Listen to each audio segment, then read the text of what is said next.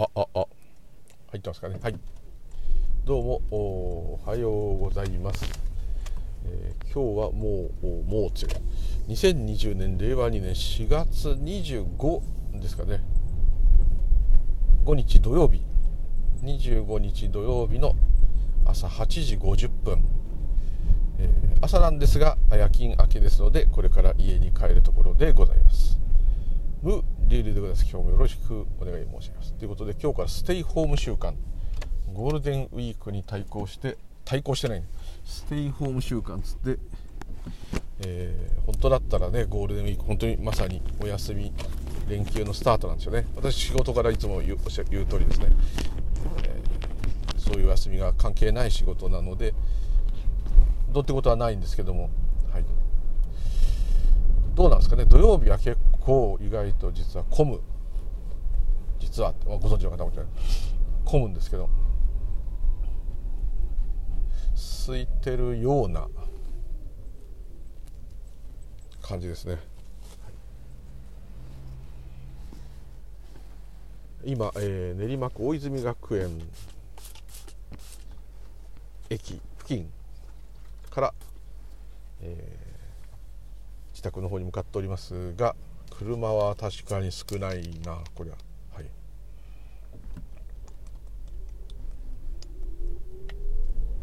そのせいもあってかあ昨日来る時ですね。夕方夜勤に来る時結構混んでてあれこれはいつもと同じじゃないかと。いつもの8掛けぐらいの感じだったんですけど今んとこは空いていますね。多分ほとんどの方がね今日はお休みで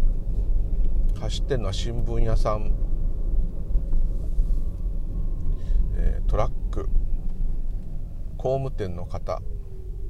のみ乗用車があんまりいませんね。確かスーパーもあんまり、えー、今週末行くなというような話だったので、えー、出前が流行るんじゃないかとかですね。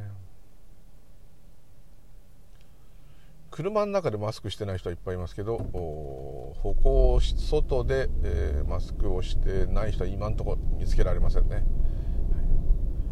はい、でも日本人真面目なんでやっぱりこういう時はよほど変わった人じゃないと業に従うという感じかと思います。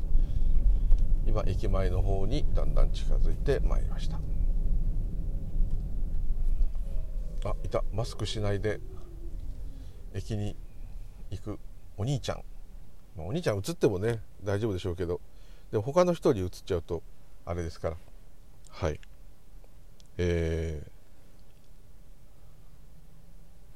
マイク入ってるか？ちょっとマイク触ります。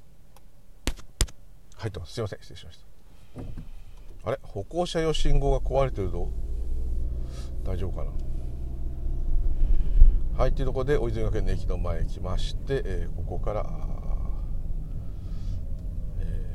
ちょっと裏の方ちょこちょこ通って新青梅街道っていうね出てこうかなっていう感じです、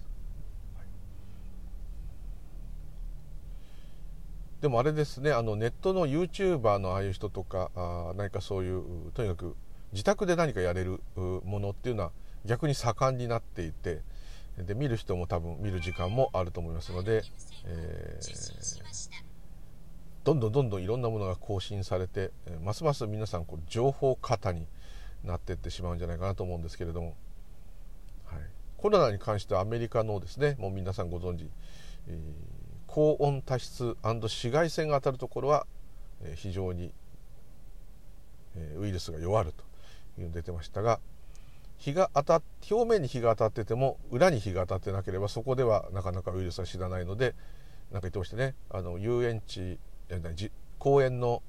ああいう遊具とかああいうのも日が当たってる部分はいいんだけど、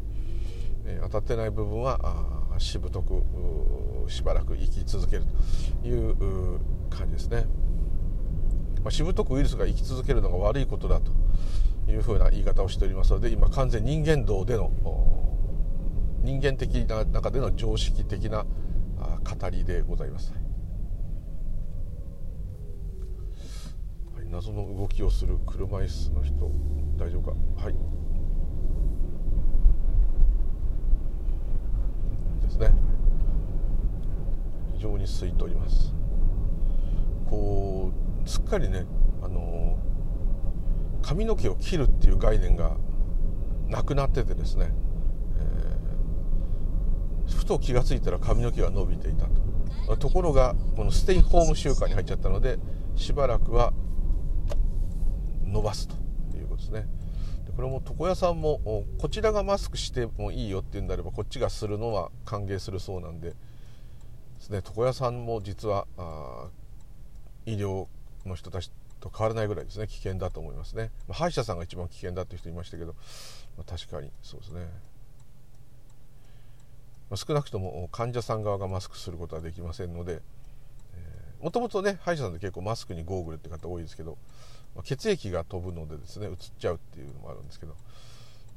床屋さんはねそこまではしてないので、えー、床屋さんも目が悪くない人も伊達眼鏡にマスクという感じで切った方が多分いいんじゃないかなと思いますね。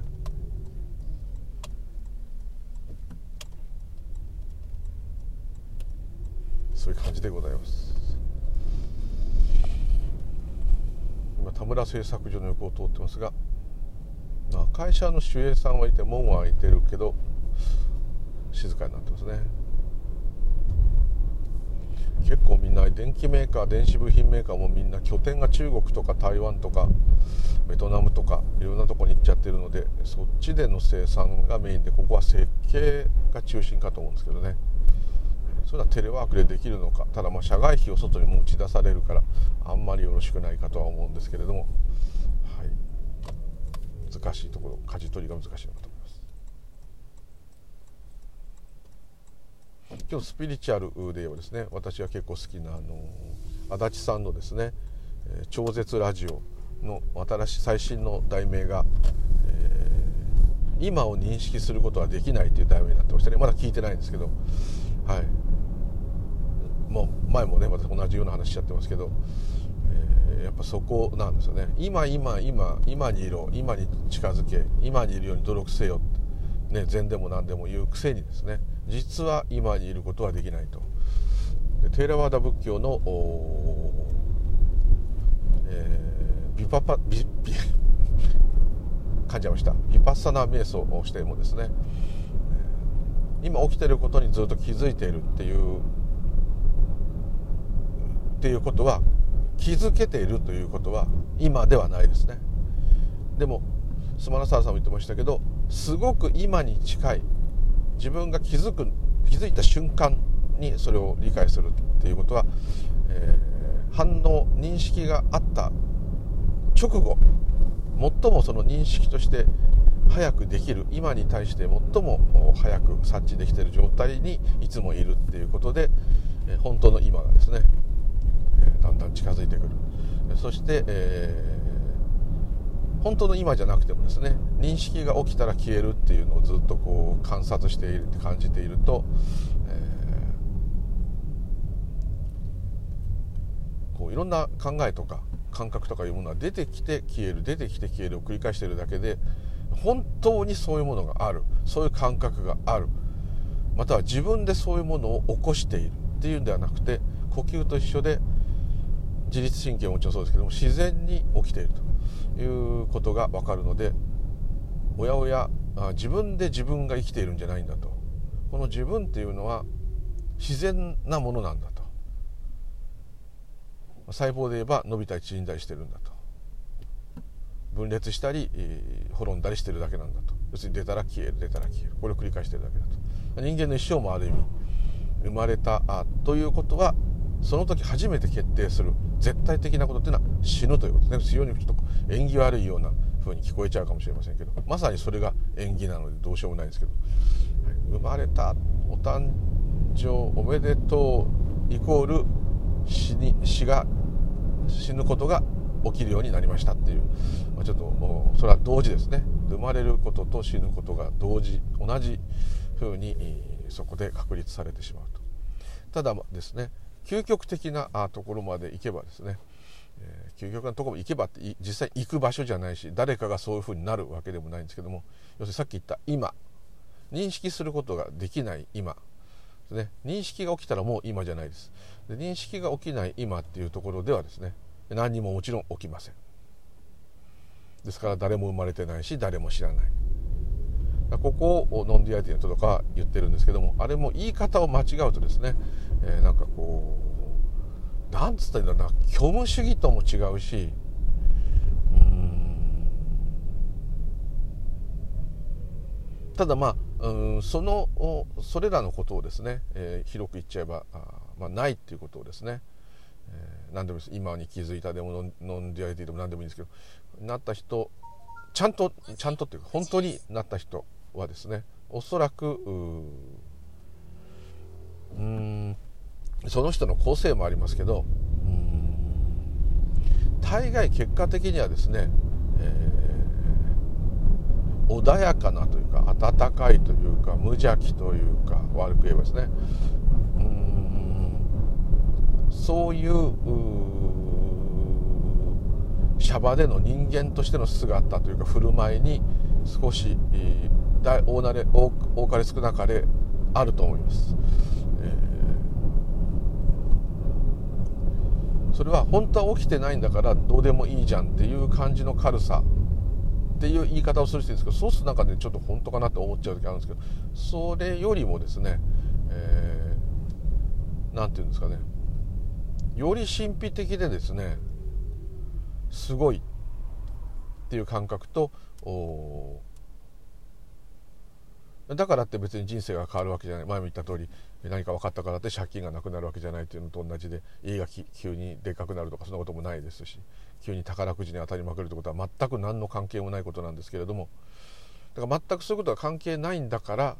うんある意味気楽になるとそういう部分はあるとは思いますね。で一つはですねちょっと分かんないんですけれどもその手の話その手のことは多分話したくなるなぜならそれに気づいてない人を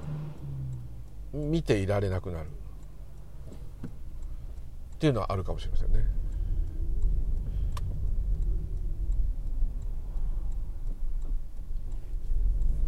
要するにちょっとこうあべこべに世の中を見ている状態なんですよねもうでもまあ私も今はもう完全そういう感じですけどね。でもあべこべだなっていうことが分かるっていうことは、ちょっと何か。何かがそこにある。何かが残っちゃってる。で残っちゃってるっていうのはこれもう認識した後の話の自我の話なんで、えー、自我はですね自我自我って言い方自我はですねってまるで他人事みたいに言ってますけどこの今喋ってるこれです。この自我はですねこの私です。この私はですね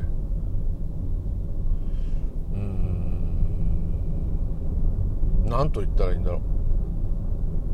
う。びっくりしてるしたと。びっくりした経験があった。アンドやっぱり気持ちが落ち着いた。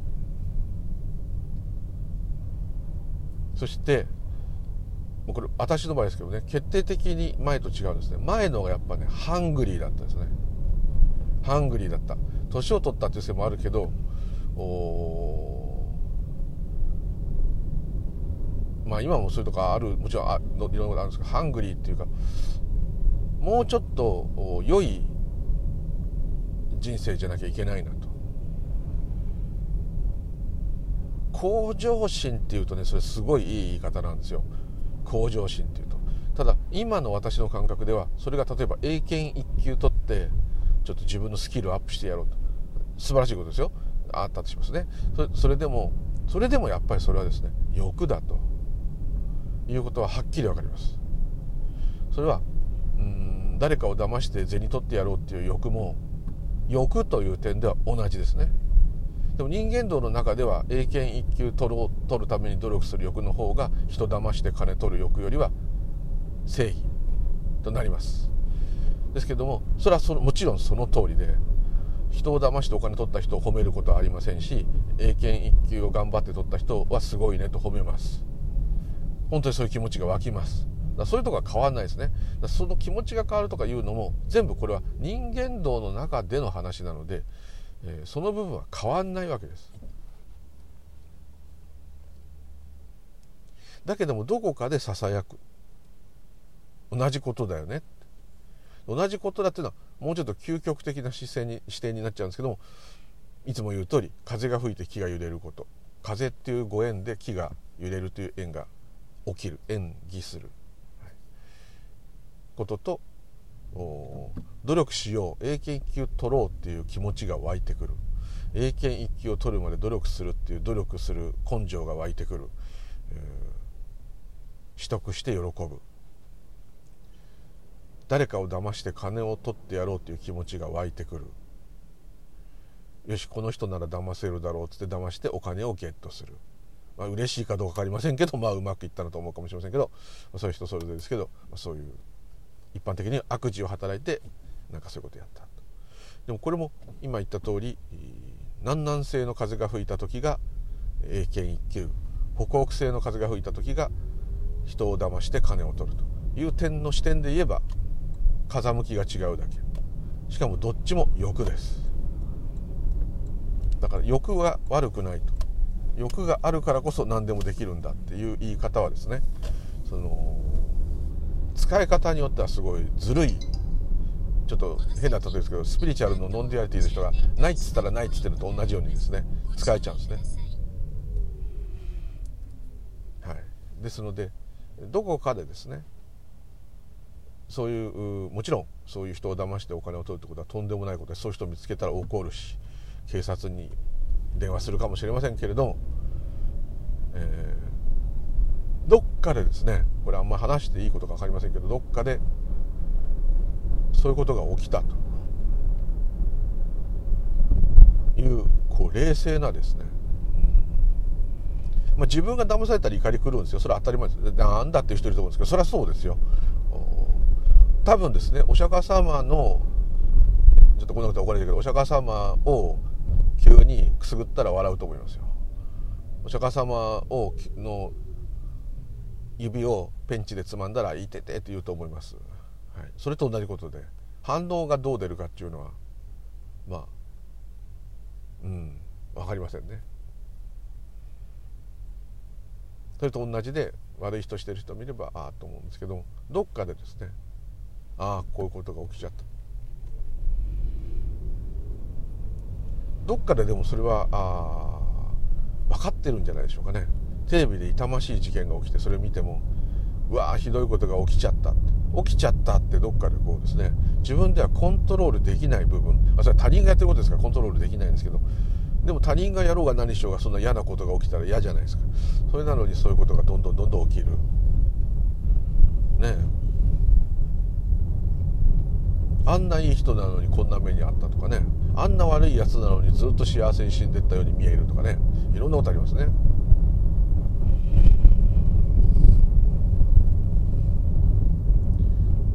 だかとことんそういうのは別にあの普通にそういうスピリチュアルとか仏教みたいなことを置いといてでもですね、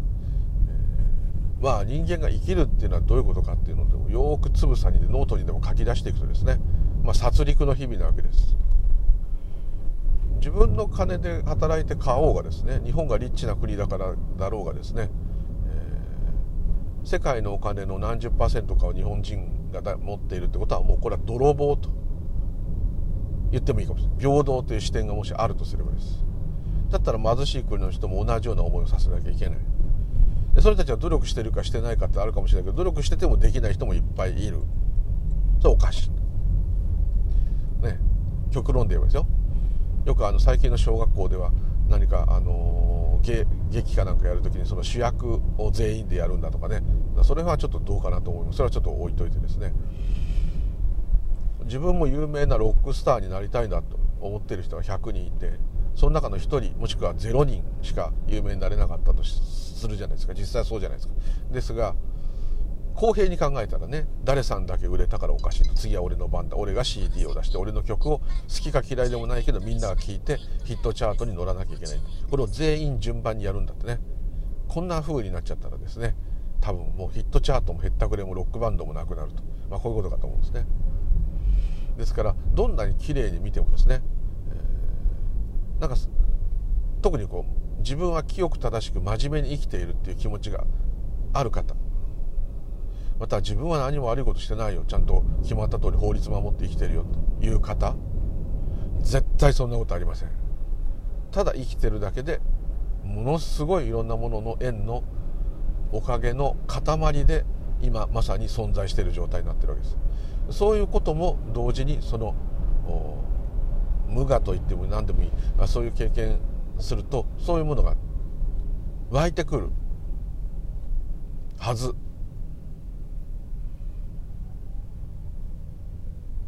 当然仏教だけでは一休さんみたいに悟ったらおかしくなっちゃって遊び狂った人もいるけどそれは今までうっせきしてたものがあの自由なんだっていうかですね。好きにやってもいいんだどうせ夢のような世界なんだって一生思ったかもしれない。ですけどもその後ずっと座禅をしていったうちに最も厳しい師匠に変わっその狂ったとこばっかしいつも問題になっちゃうんですけど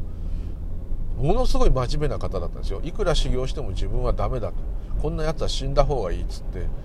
琵琶湖に飛び込んでカラスが鳴いたから分かったわけじゃないですか。カラスのカーっていう声が聞こえてガーンって聞こえてしかも絶望したんですね。自殺しようと思ったら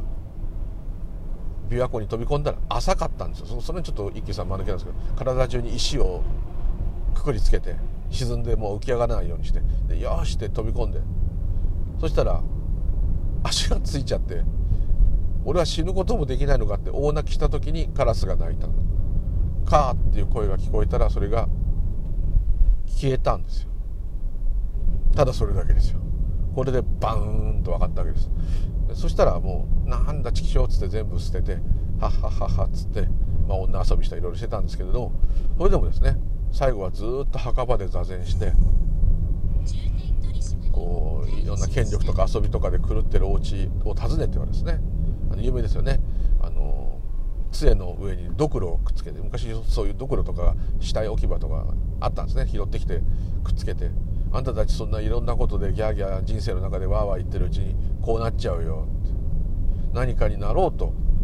思ったり何かをどうしようああしようって揉めてるうちに頭の中の考え事でいっぱいになってるうちにシャレ神戸骸骨になっちゃうよ。死んじゃうよ。ってこんなことやってる暇ないよ。っていうことを言いに来てるわけですね。そこで、まあ、いろんな人の心を打って偉い人の心も打ってそこからあ鬼の先生になるわけですね。まあね自殺してまで悟ったわけでまあ本当はその自殺して死んじゃったら終わりだったとこう、まあ、うまいこと言ったんですけれども一休さんのその後の人生っていうのですね、まあ、いろんな公案考えたりいろんなお話されたりですね、まあ、いろんな方法でいろんな人を導こうとしたんですけどやっぱりですね、え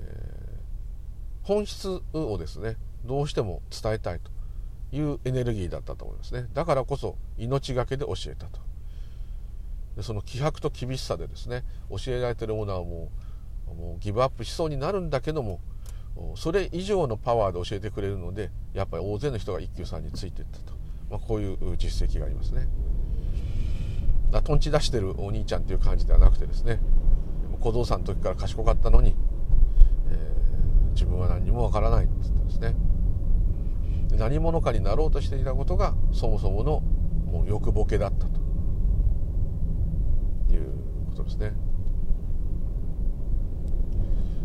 でも多分ですね強烈な温かさがあるんですね。大勢の引き寄せる人を引き寄せるこう温かい何かをですね無邪気だったかもしれないけどあったと。ちょっとタイプは違っておとなしくおとなしい感じになるけど良寛さんも同じですね。同じですね。あの方すごい早く検証したんですよね。そこからすっかり変わって。あとはもう質素に暮らして子供たちとマリオついて遊んであとはひたすら歌を読むと。だけどあの方も真に強いとこがあってですねちょっと宮沢賢治さんと言ってますけど権力者に対しては絶対に許さない。そういうとこありましたね。そういうところは全てのものに対する慈愛あったと思います。そこは多分ね似てる。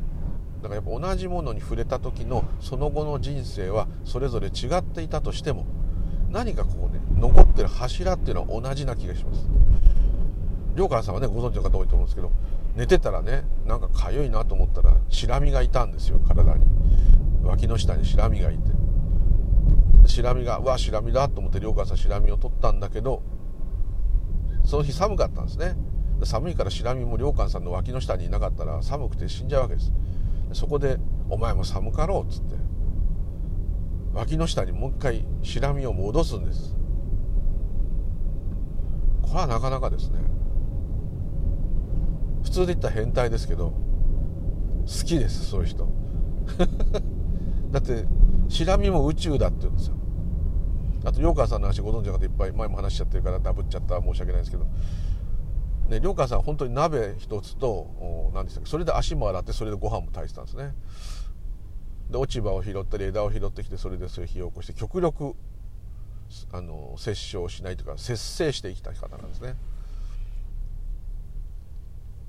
全部こうね自分が生きているってことはどういうことかってまあ本当私自分の戒めのためにも言ってるんですけど頭が痛い、ね、生きていくってためにはいろんな摂取をしたりいろんなものが必要でいろんなものに迷惑をかけるという気持ちがやっぱあるんですね。極力この宇宙そのものである自分が清らかでいなかったらですね清らかっていうか極力節制していなかったらでこれは多分ですねお釈迦様みたいに、えー、いろんな欲をなくす。ために我慢をしているんではないんですね良寛さん。そそうなっちゃってる。良寛さんはすごい質素にして偉いですねってよく言われると違う違う。そうそうなるなってるなっちゃってるだけなんだよ。だからちっとも偉くないと。偉い出世して偉い私というものがいないということがよく分かってるからです。そうじゃない。親鸞上にもそうですね。私に手を合わせてはいけませんと。私のようなどうしようもないものだからこそですね。阿弥陀仏のが救い取らなきゃならないからそういうねことが起きてるだけであって。だから最もダメな人間だからこそ阿弥陀様を信仰してるんだって。ね信仰って言わないんだなあれはまあそのものなんですけど。他力本願なんですって。これしか私はもう何をやってもダメだったんですってこう何もしないでもう阿弥陀様にお任せしたという結果がああいう、まあ、今だと親鸞上人って言ったらもう超偉いお坊さんみたいになってますけどあの人は絶対弟子は弟子っていう人は取らなかったですね。教えをこうこうたり何か聞かれたらもちろん話しますけども弟子というふうにはしなかったですね。そういうのがありますね。厳しいとされる道元禅師だってそうですね。あの映画見られた方「禅」っていう映画見られた方いらっしゃればあれですけどあの中でも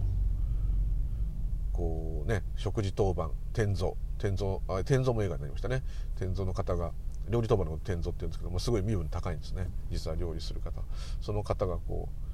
う道元禅師もう米がありませんと。あならば重湯にしなさいと。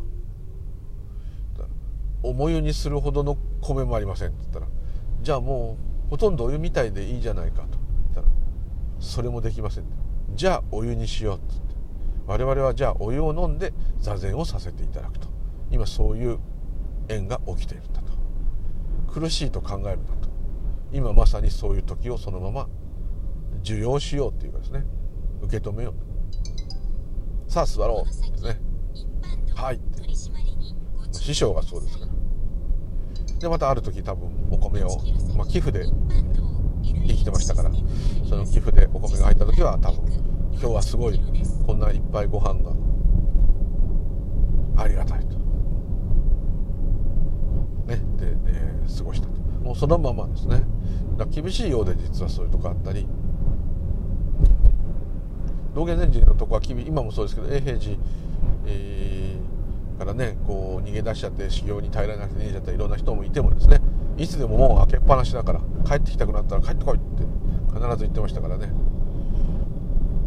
だ厳しい今はもう分かんないですよ。分かんないですけど、まあ、厳しいだけではないですね。厳しいんだけどそれ以上の本気と愛情で弟子を育てようと思ってるわけです。その本気度がですね弟子をなんとかついてこさせる。ちょっと違う例えば悪いかもしれないけど軍隊とかでもそうですね。ものすごいいい軍曹またものすごいいい小隊長中隊長がいたところは実は意外と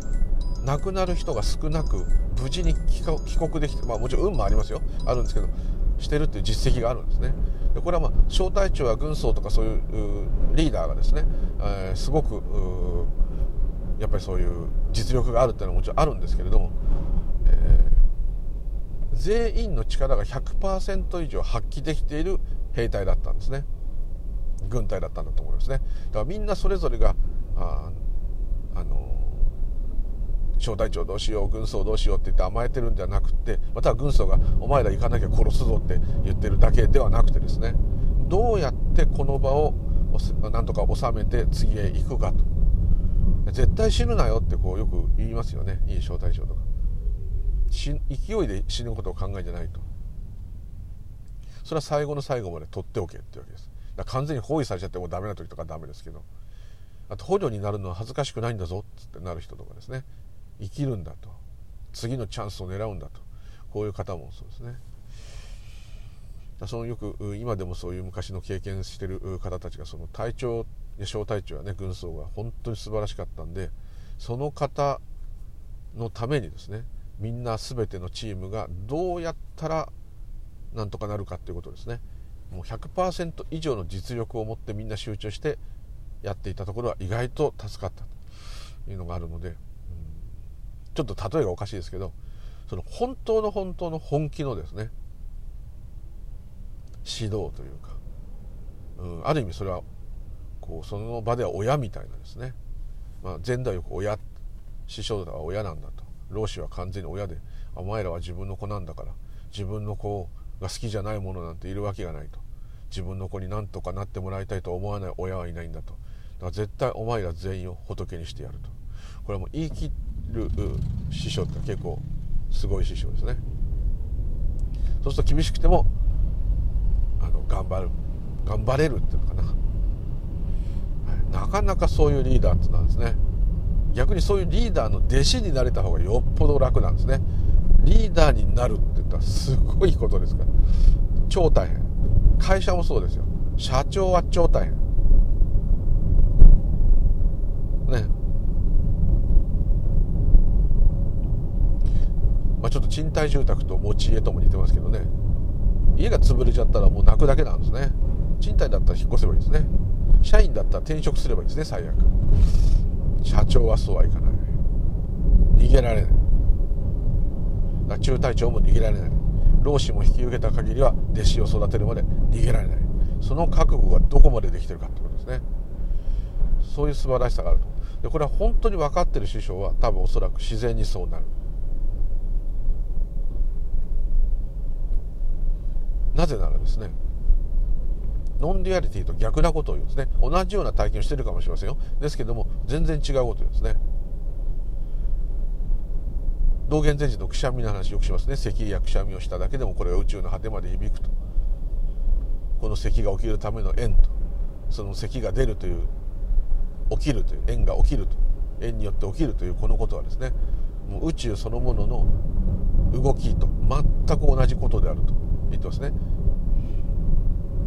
そこで弟子が言いますね。これ non-duality の方とちょっと逆な意見になっちゃうんだけど。ですけどじゃあ私っていうものはいないんだから私が何やろうといいんですねって言ったらバカ者と。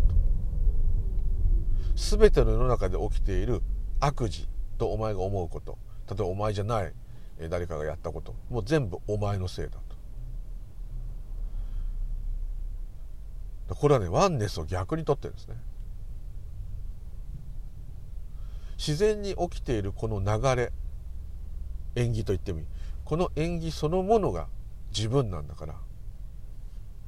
悪事を働くような世の中があるってことは自分が働いている。とも言えるわけです。そうしたらさっき言った良寛さん一休さん道元さん、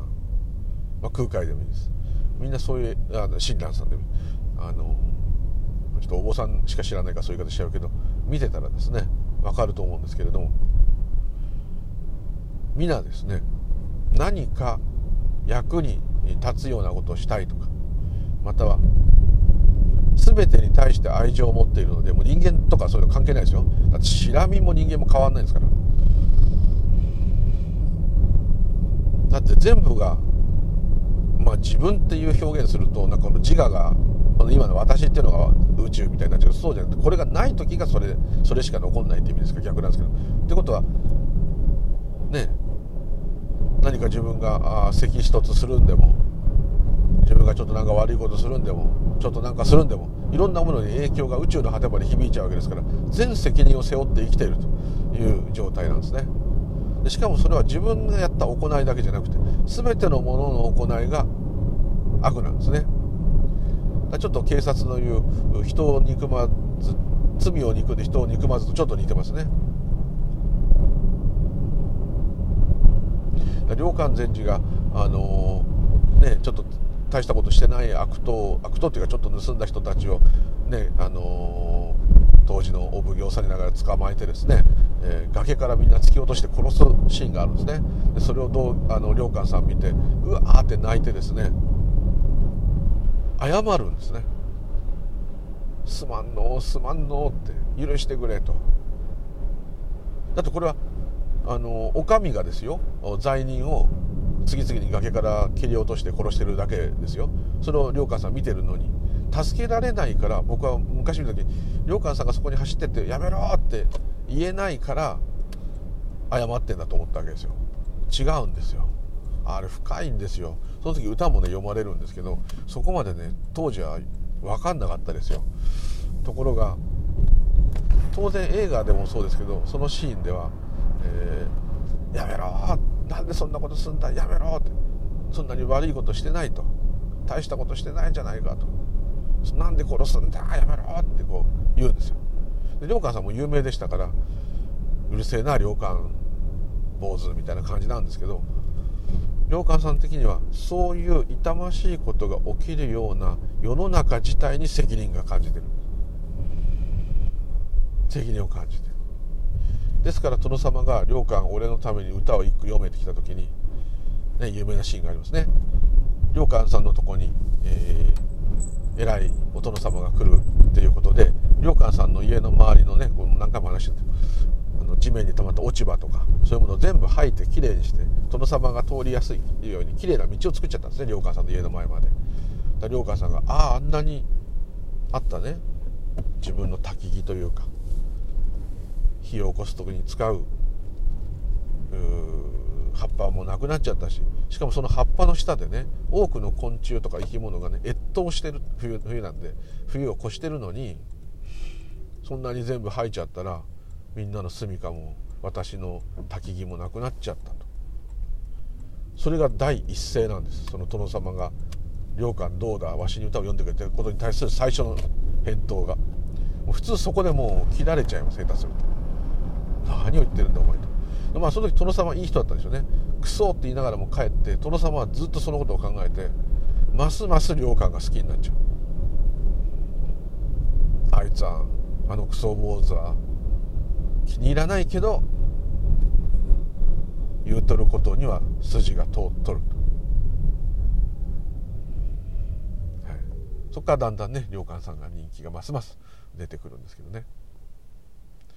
それがあったかい人っていうですねあったかい人になろうとか欲を我慢しようとかうんもちろんそういうのもあるお坊さんだかそういうのも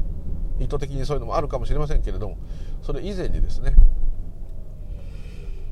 そうならざるを得ないようなことが分かってる。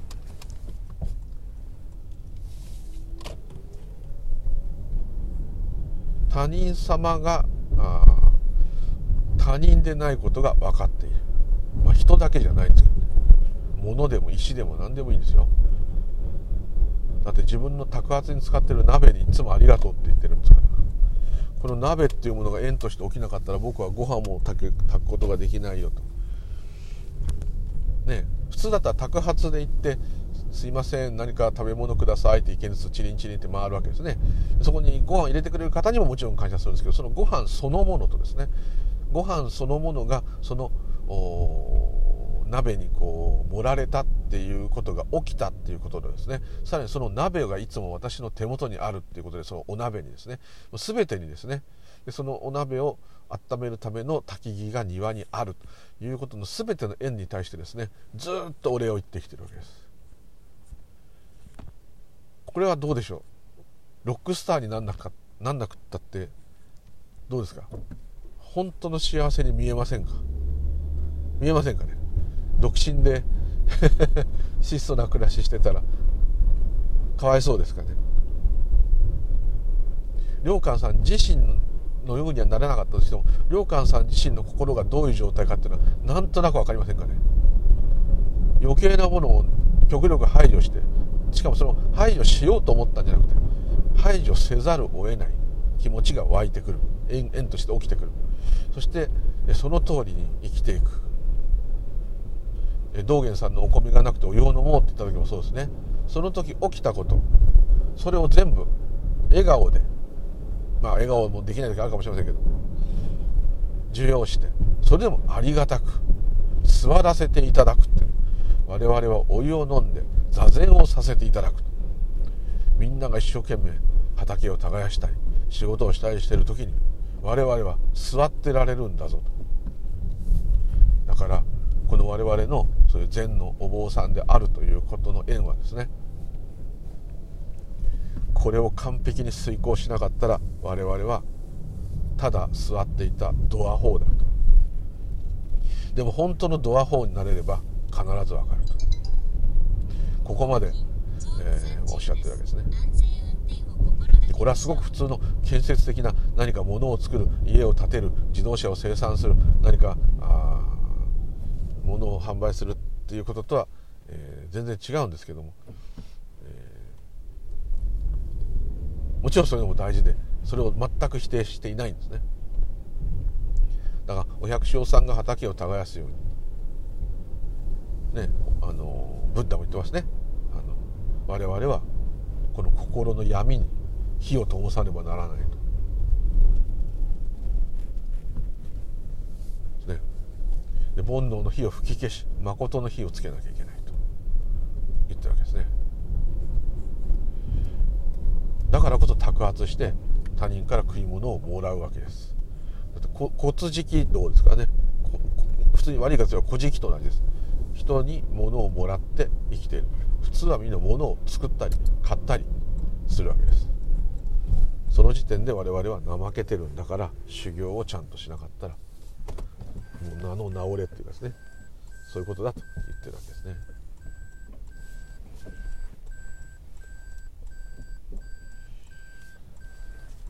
ちょっとコロナと全く関係ない話になっちゃいましたけどね。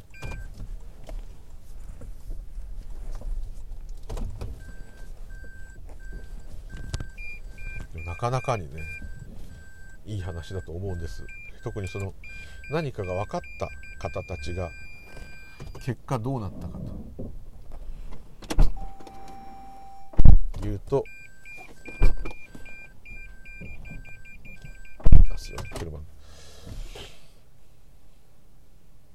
そのようなすがすがしいあったかい人たち。その人たちの人生が決して華やかでなくて、うん、むしろ苦しみに満ちてたかもしれないけどもそれでも人間どころか全てのもう鍋まで石ころまで愛してですね。ありがとうありがとうと。良川さん最後亡くなる時は下痢だったんですけどねお釈迦様も下痢で死んだっていうか自分も下痢で死ぬのは光栄だって思いながらですね子供たちと遊ぶ手まりを抱いてですね亡くなってますね。歌を読みながら。裏を見せ表も見せて散るもん。もみじですね。もみじの葉っぱが降りる時にチラッチラッチラッと裏表裏表って見せなが落ちてきますね。あれにですね全てのものは全てのこの宇宙の全てのものはもうむき出しなんだと。底抜けなんだと。もともと全部丸出しなのを人間が考えをつけるとまるで裏や表があったり大きい小さいがあったりきれい汚いがあったりそんなような感じでいろいろ考えてそれでああでもないこうでもないってなっちゃうんだけども本当はですね全部むき出しなんだと。だこの良寛自身も全てをむき出しにして散っていきますと。それもみじのようにと。もみじの葉がただ落ちることと死ぬことは同じことですとも言っていますね。いろんな意味が含まれてるんですけどだからそういうねとてもとてもそこまでなかなかいけないいけないですけどそういうようななんとなくこうちょっとこう寂しいような感じもあるかもしれないようなあるんだけどでもそれはこの世のいろんなことに対する憂いは当然出るんですけどそれでもですね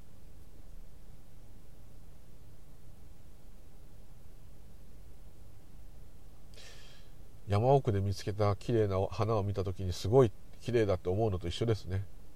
だって人に見せびらかすために美しくなろうなんて思ってないんですから。そういう考えの概念がないものがいいわけですね。で今回のコロナでもですね公園に行きたいって言っていろんな行ったりするのも公園だと安全だってのもちろんあるあったのかもしれませんけど違うと思うんですね。もうね頭が疲れた時は考えのない世界を見たいんです。海とか山とか。建物とかではですね人間のやっぱその文明が入ってますから考えの中でできたものっていうのは嫌なんですね。もう人間の手の及ぶところがないもの。星空とかですね。海。山。植物。動物。昆虫。何でもいいです。彼らは静かで何にも言わない。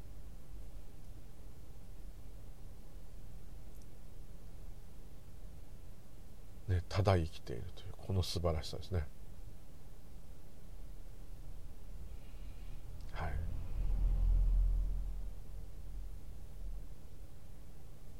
ぜひ良寛さん道元さん親鸞さん誰でもいいですね何かご興味があったら、えー、そういう方の、まあ、お経の中身を覚えるというよりはですね、その宗派の経典を覚えるというよりはその方たちのですね歌とか自伝みたいのいくつかあると思うんですね。えー、親鸞さんで言えば「歎異抄」とかで道元さんだと「消防現像」が出ちゃうけどちょっとあれは難しすぎるので道元さんみたいなお話でもいいですね。それとか映画でもいいですね「善」っていう映画ですね。親鸞さんと親鸞白い道ですね。空海は空海、えー、良寛さんはあの NHK で良寛特集でやってましたんでずっとドラマでやってましたからあれが全部今見れるのかどうか。はい。是非ですねちょっともう古臭い、えー、あれかもしれませんけどもしご興味があったら読んでいただければと思います。というところで今日はどうもありがとうございました、えー、今9時36分家に着きましたね。またよろしくお願いいたします。ムーリュウでございました。失礼いたします。ありがとうございます。